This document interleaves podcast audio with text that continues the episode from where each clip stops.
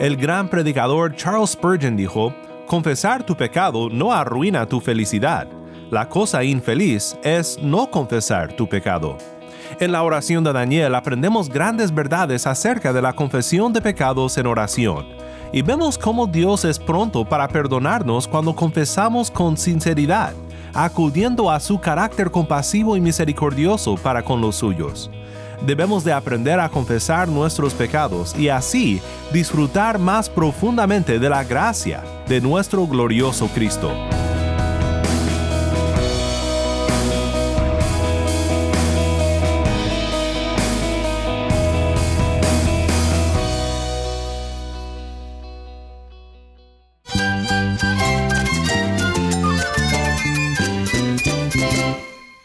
Jesús es nuestro Salvador, nuestro amigo. Cristo es mi guía. Cristo significa todo, pero en primer lugar mi Salvador, mi refugio en tiempos difíciles. Él es nuestra fortaleza. Es la salvación, es la vida eterna. Bueno, Cristo es, es vida. Él es suficiente. Él es el héroe de esta gran historia. Cristo para mí es mi todo. Es todo. Estás escuchando a El Faro de Redención. Cristo desde toda la Biblia para toda Cuba y para todo el mundo.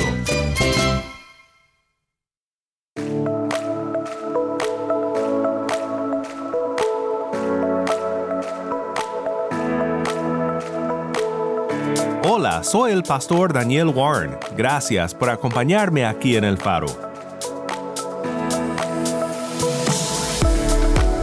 Estamos en una serie titulada La oración de Daniel. Daniel capítulo 9 ha sido una tremenda fuente de bendición para mí al preparar esta serie, y espero que estos estudios sean de mucha bendición y ánimo para tu vida. Y espero que sean una guía sobre cómo confesar nuestros pecados a Dios.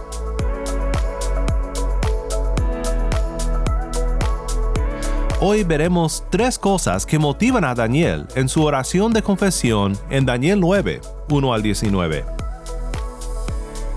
Si tienes una Biblia, busca Daniel 9 y quédate conmigo para ver a Cristo en su palabra.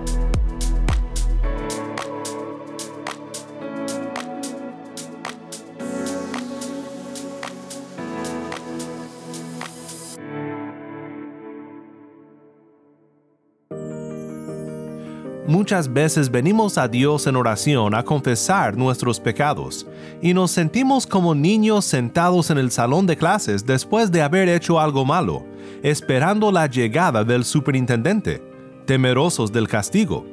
Pero esta no es la realidad para los que estamos en Cristo. Daniel y el pueblo de Dios en el Antiguo Testamento no conocían las grandezas del nuevo pacto Aquel pacto antiguo, aunque no había falta de gracia, contenía un elemento de obras como un ejemplo de la severidad del pecado y el juicio. Pero la misma gracia que Daniel reconoce y suplica a Dios en Daniel 9 es ahora nuestra por completo porque Cristo nos ha redimido. Quiero que escuches nuevamente el pasaje para luego considerar tres cosas que deben motivarnos a orar a Dios, confesando nuestros pecados, y confiando en que Él nos perdonará. Esto es Daniel 9, 1 al 19.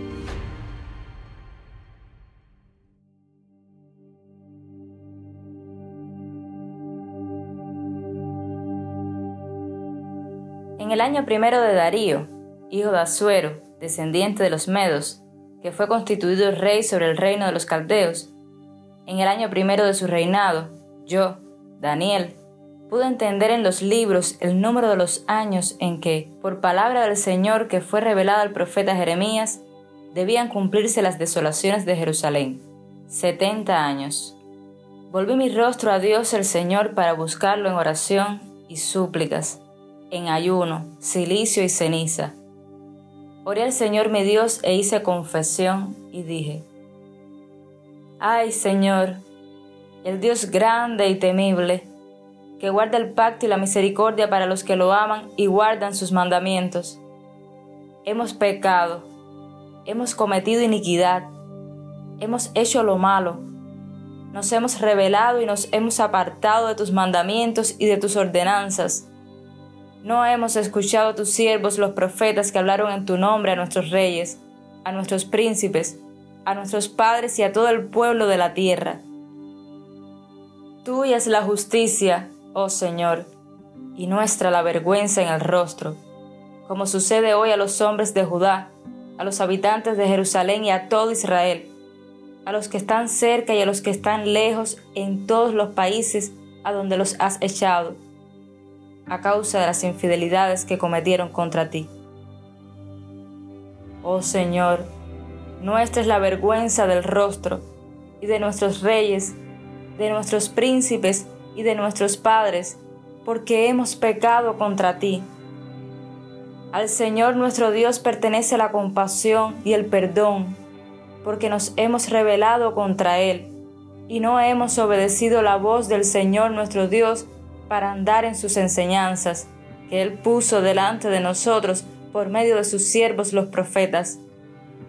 Ciertamente todo Israel ha transgredido tu ley y se ha apartado, sin querer obedecer tu voz. Por eso ha sido derramada sobre nosotros la maldición y el juramento que está escrito en la ley de Moisés, siervo de Dios, porque hemos pecado contra él. Y él ha confirmado las palabras que habló contra nosotros y contra nuestros jefes que nos gobernaron, trayendo sobre nosotros gran calamidad, pues nunca se ha hecho debajo del cielo nada como lo que se ha hecho contra Jerusalén. Como está escrito en la ley de Moisés, toda esta calamidad ha venido sobre nosotros, pero no hemos buscado el favor del Señor nuestro Dios, apartándonos de nuestra iniquidad y prestando atención a tu verdad. Por tanto, el Señor ha estado guardando esta calamidad y la ha traído sobre nosotros, porque el Señor nuestro Dios es justo en todas las obras que ha hecho, pero nosotros no hemos obedecido su voz.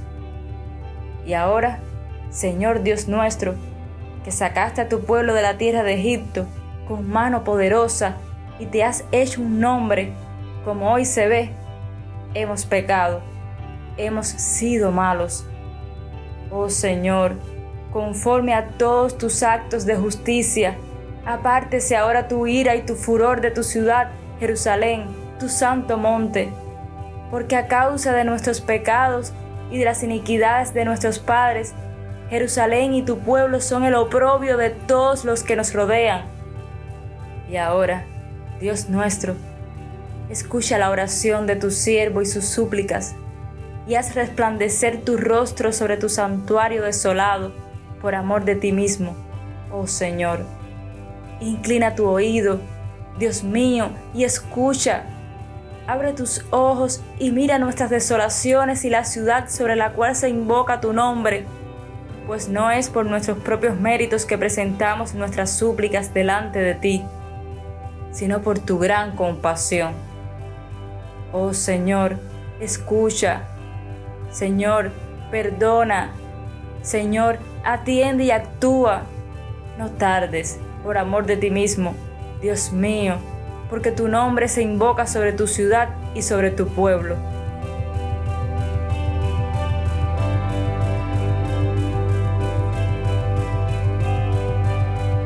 Gracias, Taimi. Nuevamente esto fue Daniel 9, 1 al 19.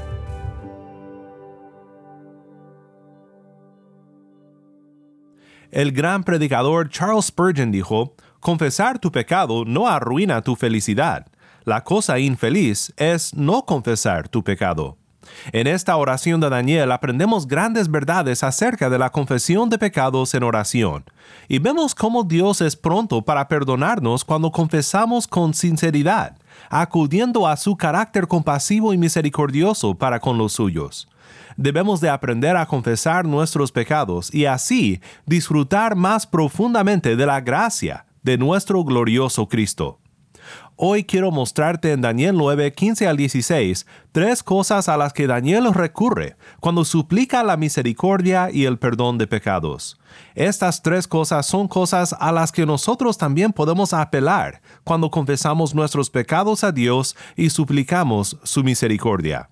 Dice Daniel 9:15 en adelante, Y ahora, Señor Dios nuestro, que sacaste a tu pueblo de la tierra de Egipto con mano poderosa, y te has hecho un nombre, como hoy se ve, hemos pecado, hemos sido malos. Oh Señor, conforme a todos tus actos de justicia, apártese ahora tu ira y tu furor de tu ciudad Jerusalén tu santo monte. Porque a causa de nuestros pecados y de las iniquidades de nuestros padres, Jerusalén y tu pueblo son el oprobio de todos los que nos rodean. La primera cosa que vemos aquí es que Daniel recurre a la salvación de Dios. Lo primero que notamos en estos versículos es cómo Daniel apela al Dios de su salvación. Daniel recurre a la salvación de Dios. Por un lado, Daniel reconoce que el pueblo ha menospreciado la salvación de Dios. Daniel 9:15. Y ahora, Señor Dios nuestro, que sacaste a tu pueblo de la tierra de Egipto con mano poderosa y te has hecho un nombre, como hoy se ve, hemos pecado, hemos sido malos. Entre más gracia recibida, más grave es el pecado. Y Daniel reconoce la gravedad del pecado del pueblo al ponerlo en contraste con la salvación de Dios. Pero la mención de la salvación de Dios es también una apelación a lo que Dios ha hecho en el pasado, pidiendo a Dios que lo haga de nuevo. El Éxodo es el evento principal de la salvación en el Antiguo Testamento, porque es el momento definitivo en el que Dios libera a su pueblo de la esclavitud de Egipto, trayéndolo a la libertad. Si no conoces la historia, Israel, el pueblo de Dios, estaba en cautiverio por muchísimos años en Egipto, pero sus clamores llegaron a los oídos de Dios, y Él no se olvidó de ellos. Los rescató cuando eran incapaces de salvarse a sí mismos. ¿Alguna vez te has sentido así? Tal vez aún no conoces a Cristo y te has sentido incapaz de ayudarte a ti mismo por mucho tiempo. Pero un rescate al estilo del Éxodo suena como buenas noticias. Esto es justo lo que el Éxodo debe de hacer en tu corazón al oírlo. Debe de llenarte de esperanza, porque los cautivos pueden ser librados por la gracia de Dios. Para nosotros, los que vivimos de este lado de la cruz de Cristo, conocer y creer en el momento final de la salvación es el camino a la vida. Saber, creer y confiar que Cristo ha muerto por los pecadores es el signo que comprueba el corazón convertido. Pablo dice en 1 Timoteo 1:15, palabra fiel y digna de ser aceptada por todos. Cristo Jesús vino al mundo para salvar a los pecadores, entre los cuales yo soy el primero. Nuestro Señor Jesús definió la salvación en términos de libertad. Juan 8:36 dice, Así que si el Hijo los hace libres, ustedes serán realmente libres. Cuando nos arrepentimos del pecado y venimos ante Dios en oración para confesar nuestros pecados, nos hace bien recordar nosotros mismos la salvación de Dios y recordar a Dios de su misericordiosa salvación de los suyos. Dios se deleita en la salvación de su pueblo, y damos honra a nuestro Dios cuando apelamos por nuestra salvación, porque declara de nuevo el amor que Dios nos ha mostrado. Por ejemplo, podemos orar, y ahora Señor Dios nuestro, que salvaste a tu pueblo de la esclavitud del pecado y la muerte, por la vida y muerte de nuestro poderoso y humilde Señor Jesucristo, y te has hecho un nombre, como hoy se ve, reconocemos que hemos pecado, que hemos sido malos perdona nuestra maldad. En el nombre de Cristo nuestro Redentor. Amén.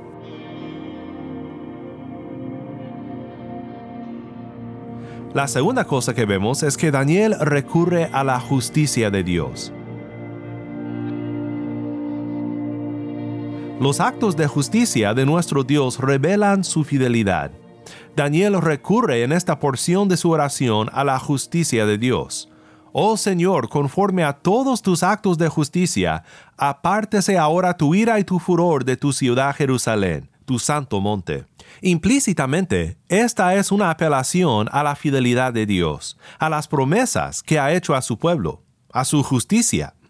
El Salmo 111 es un ejemplo de cómo recordar la fidelidad de Dios hace bien al pueblo de Dios.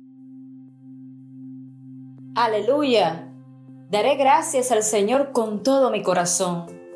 Grandes son las obras del Señor, buscadas por todos los que se deleitan en ellas.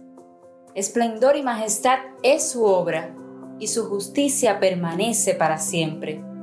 Ha hecho sus maravillas para ser recordadas. Clemente y compasivo es el Señor. Ha dado alimento a los que le temen. Recordará su pacto para siempre ha hecho conocer a su pueblo el poder de sus obras, al darle la heredad de las naciones. Las obras de sus manos son verdad y justicia. Fieles todos sus preceptos. Son afirmados para siempre, ejecutados en verdad y rectitud. Él ha enviado redención a su pueblo, ha ordenado su pacto para siempre. Santo y temible es su nombre. El principio de la sabiduría es el temor del Señor. Buen entendimiento tienen todos los que practican sus mandamientos. Su alabanza permanece para siempre.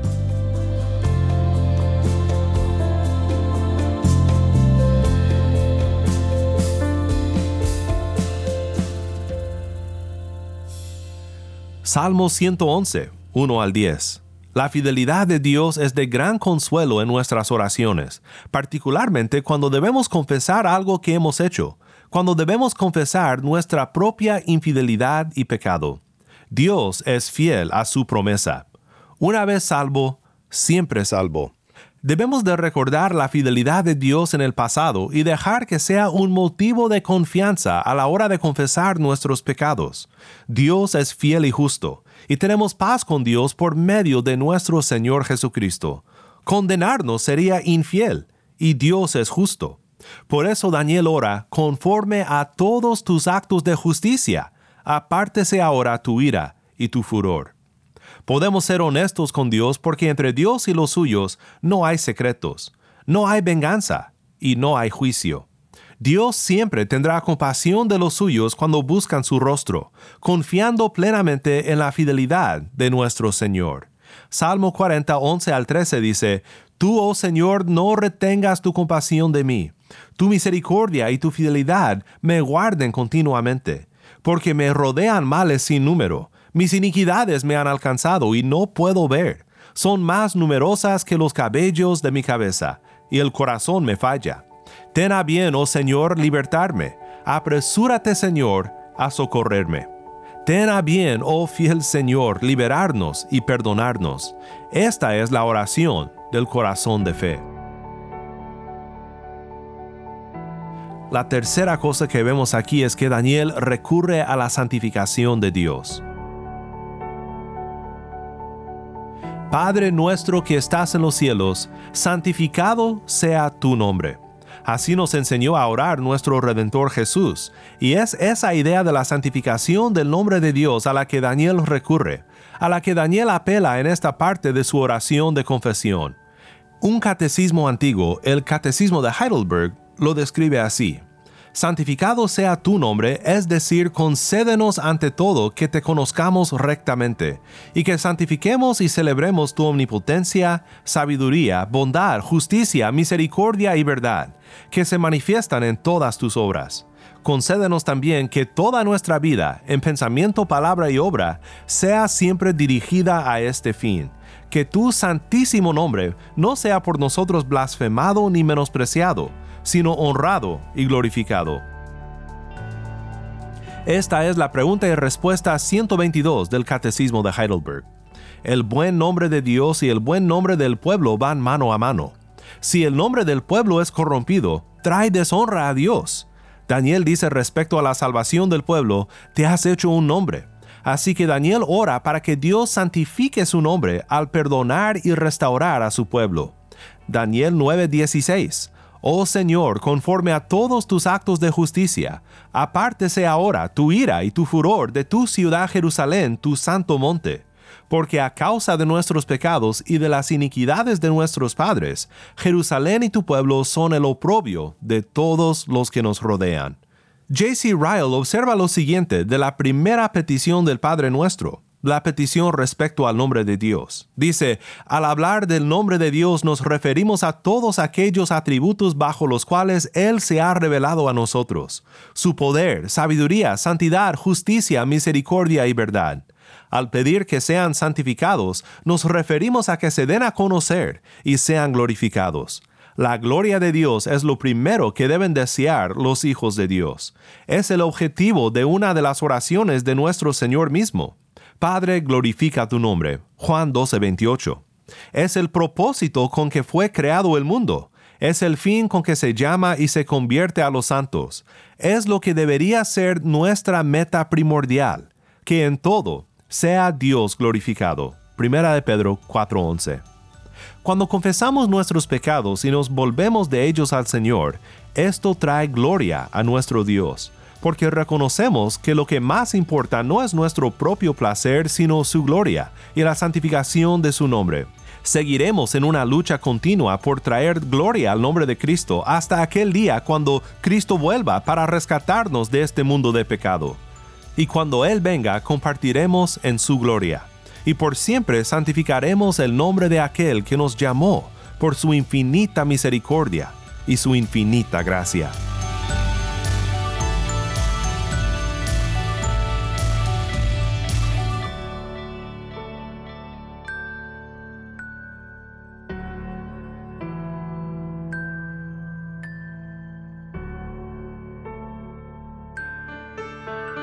Soy el pastor Daniel Warren y esto es el faro de redención. Oremos juntos para terminar. Padre Celestial, recordamos tu salvación, tu fidelidad y tu santo nombre. Deseamos glorificarte en todo, y cuando fallemos, te pedimos que recuerdes tu salvación y fidelidad, y nos perdones. Ayúdanos a siempre traer gloria al nombre de aquel que nos amó y nos rescató en el bendito nombre de Cristo nuestro Redentor oramos. Amén.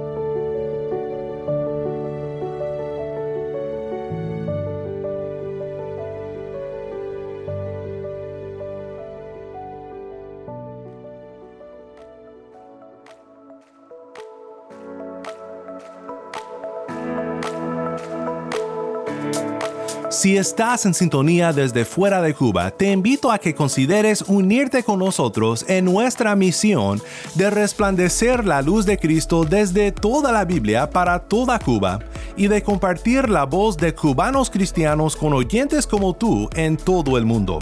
Para hacer tu donativo, visita nuestra página web elfaroderedención.org diagonal donar.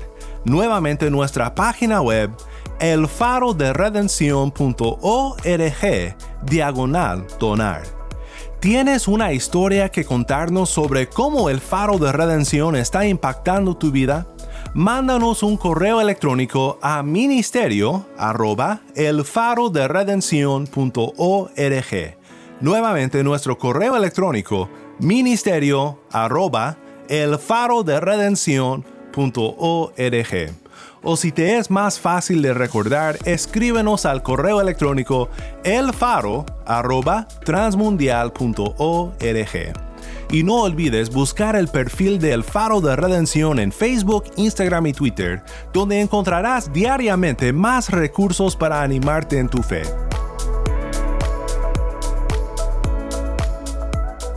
Soy el pastor Daniel Warren. Te invito a que me acompañes mañana en esta serie La oración de Daniel.